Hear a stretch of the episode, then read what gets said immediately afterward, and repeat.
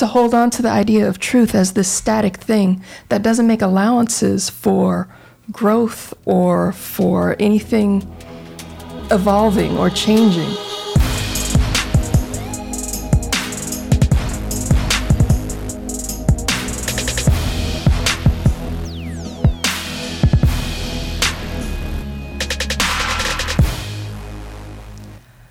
Welcome to the Kindness Economy podcast, where we Yeah. talk about doing business from the heart outward.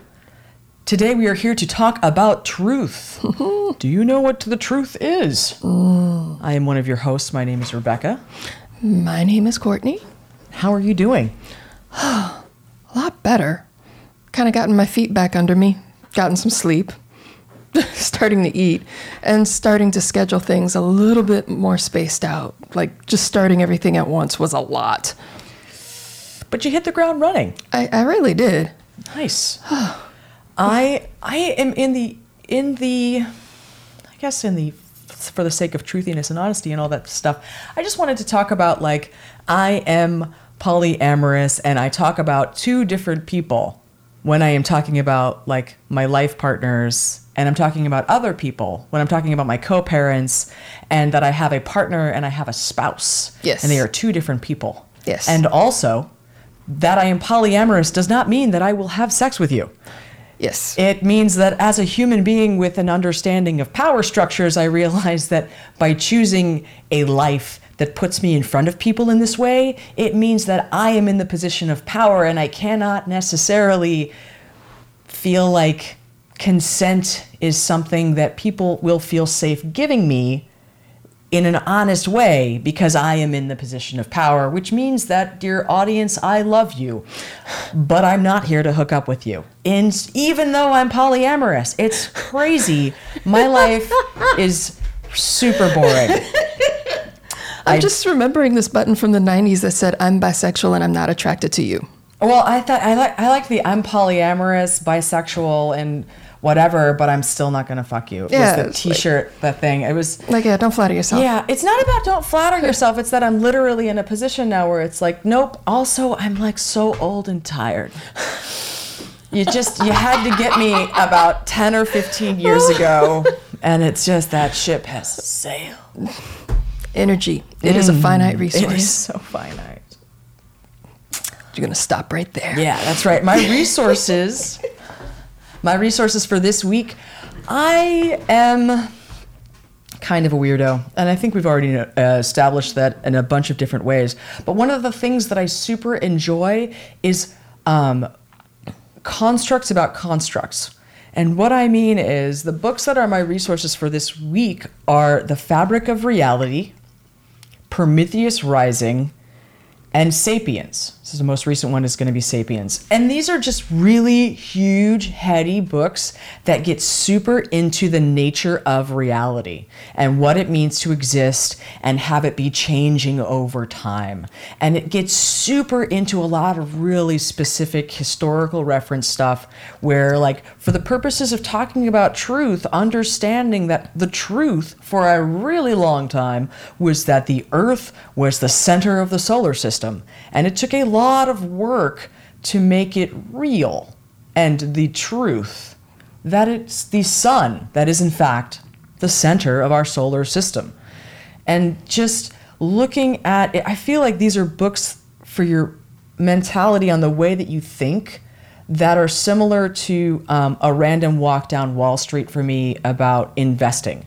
Like once you see repeated places in history where the way we assumed everything was was completely wrong.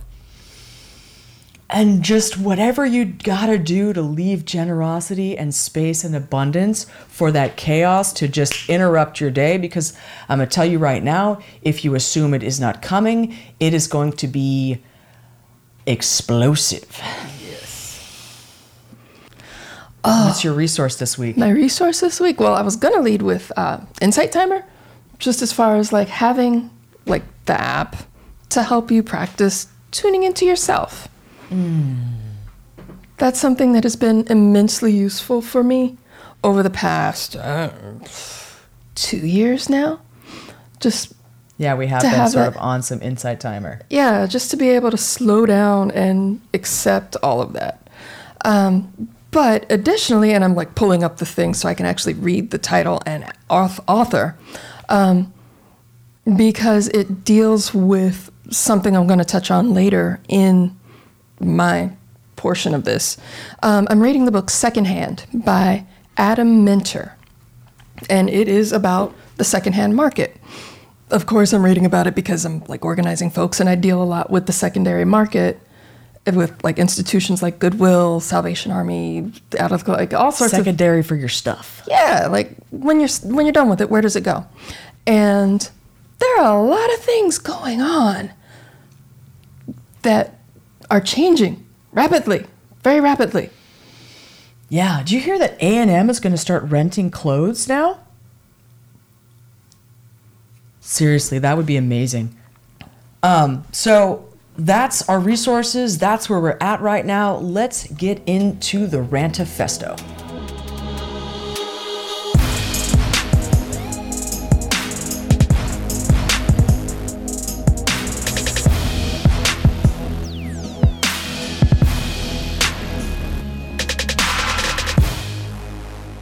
What is the truth, really, though? I mean, really. It's, it's what I believe. I, I mean, I believe it. I mean, it, it could be. It could be. Um, last time we were talking about like authority and that whole like fist coming down from on high, dictating what is right, what is good for you. Mm, it feels. And I feel like it dovetails with this because there's when you submit to that notion of authority and this ultimate kind of like this is the way things should be, like imagine like that, you know, hand of God coming down a la Monty Python. Um, More Monty Python references. Oh yeah. Um, there's this idea that truth is something that is handed down from said authority, and it's like this. This On is high. the truth. Like ah, and it comes templates. engraved in stone, like the ten, like these fifteen, psh, ten commandments. Templates or tablets, whatever. yeah. Wow, I just feel in like Mel Brooks and Monty Python. It's so good. I had coffee. the um, nature of truth is hilarious. It it actually is because the thing truth is not a static thing. Truth changes over time. You know, like with the earth being the center of the universe. That was the truth until it wasn't.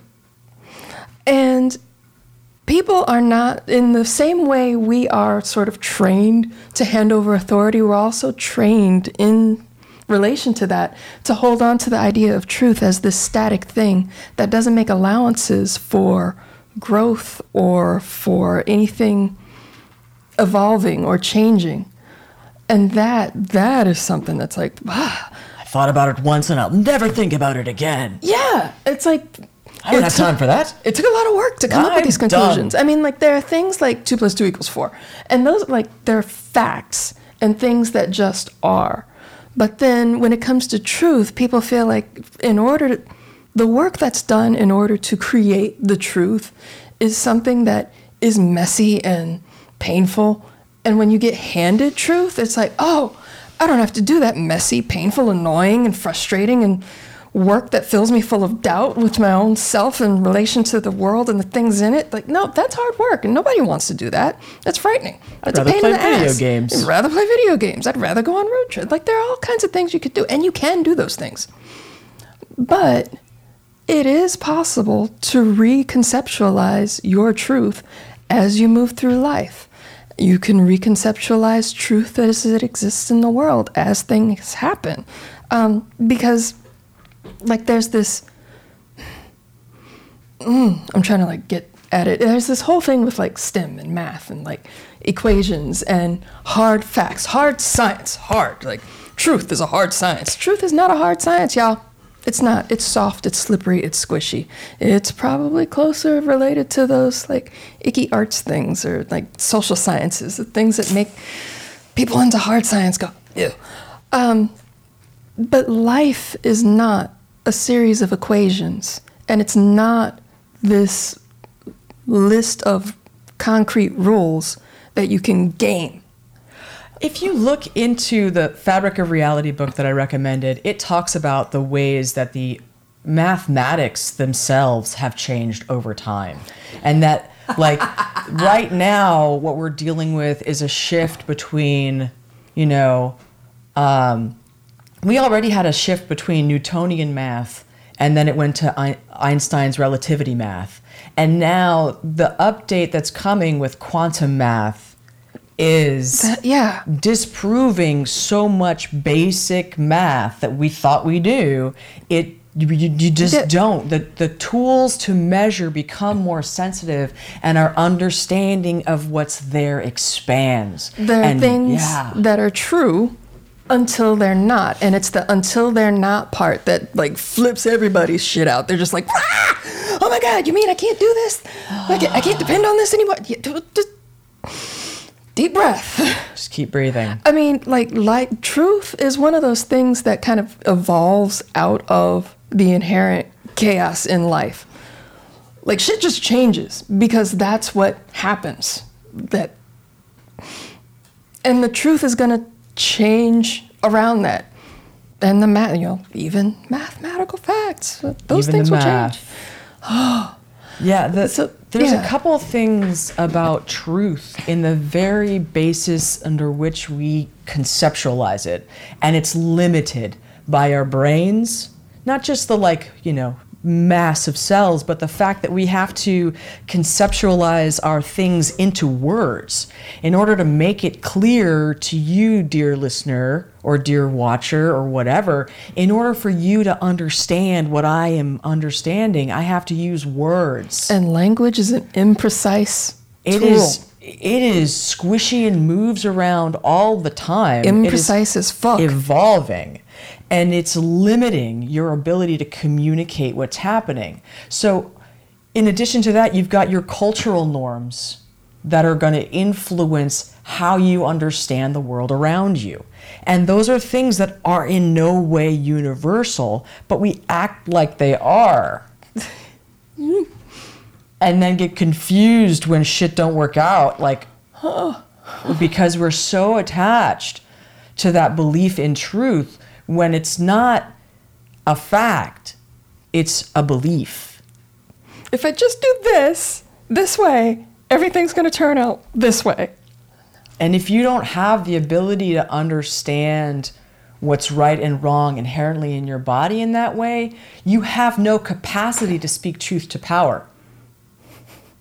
If you haven't internalized your sense of authority to give yourself that sense of right and wrong, you don't have the capacity to speak truth to power. And it's important to make change for that to be what we can do. That is a superpower. And it just like people will gain status by isolating themselves with bad ideas. and it's about belief and community and understanding and things that it's difficult to argue with. So, leaving space in your conversations with your loved ones that disagree with you for them to just get it out. And don't try to f- tell them what truth is because you're not fighting about facts. This is actually really good mention of Seth Godin's not really having this argument. Where the opening story, the opening story is about a, a person at a desk for a flight, and it's a tiny flight. And this woman comes in and wants a first class seat. And the person at the desk is like, There are no first class seats.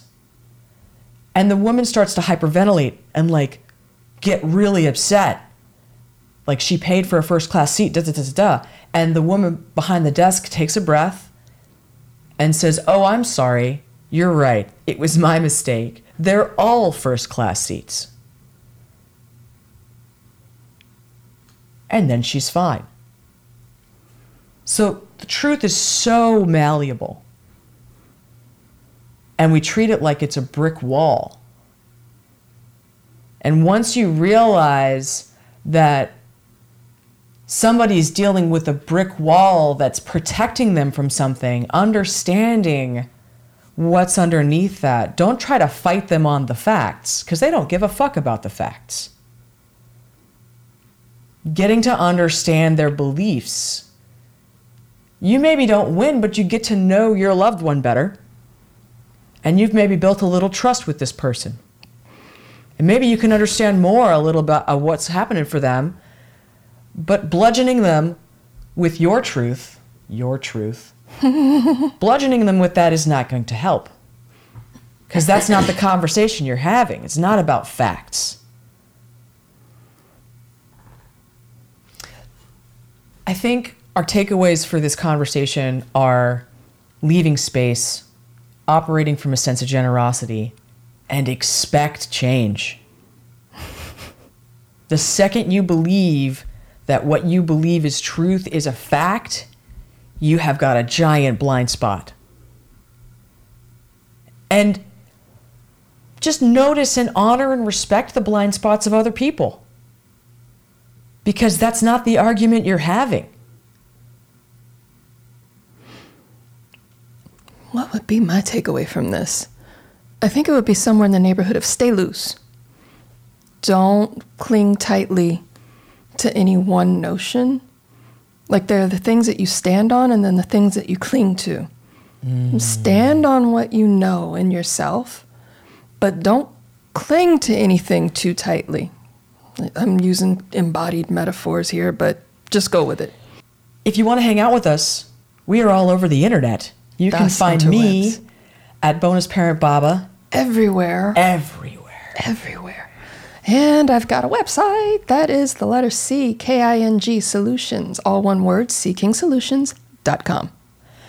And if you have any questions or stories about the way truth has changed for you in your life, you can send those to kindnessecon at gmail.com. I would love to hear about all of that. If you would love to hear more from us, we have a bajillion episodes available for you online, and you can check those out at kindnessecon.com. kindnessecon.com. Until then, please take excellent care of yourself and the people and the world around you. Unclench a little. I'll see you in oh I'll see you in the future. Perfect.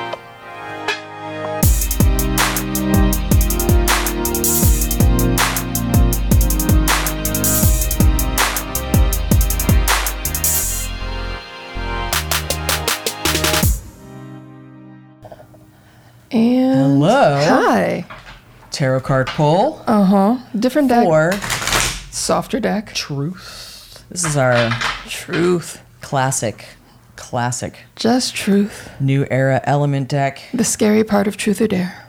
The scary part of truth or dare. the truth. Yes, I will. I will eat that. I don't want to choose truth. I mean, That's like legit. Like, no, I will run around the house outside naked. yeah. Like, don't wanna you want me to answer what? Mm. The spread. I'm going for this to one. To the side. I like it. I like it. Uh, oh. Swiftness. Race cars. You're having a minute. So this is air. Uh huh. Eight. Air of eight of air.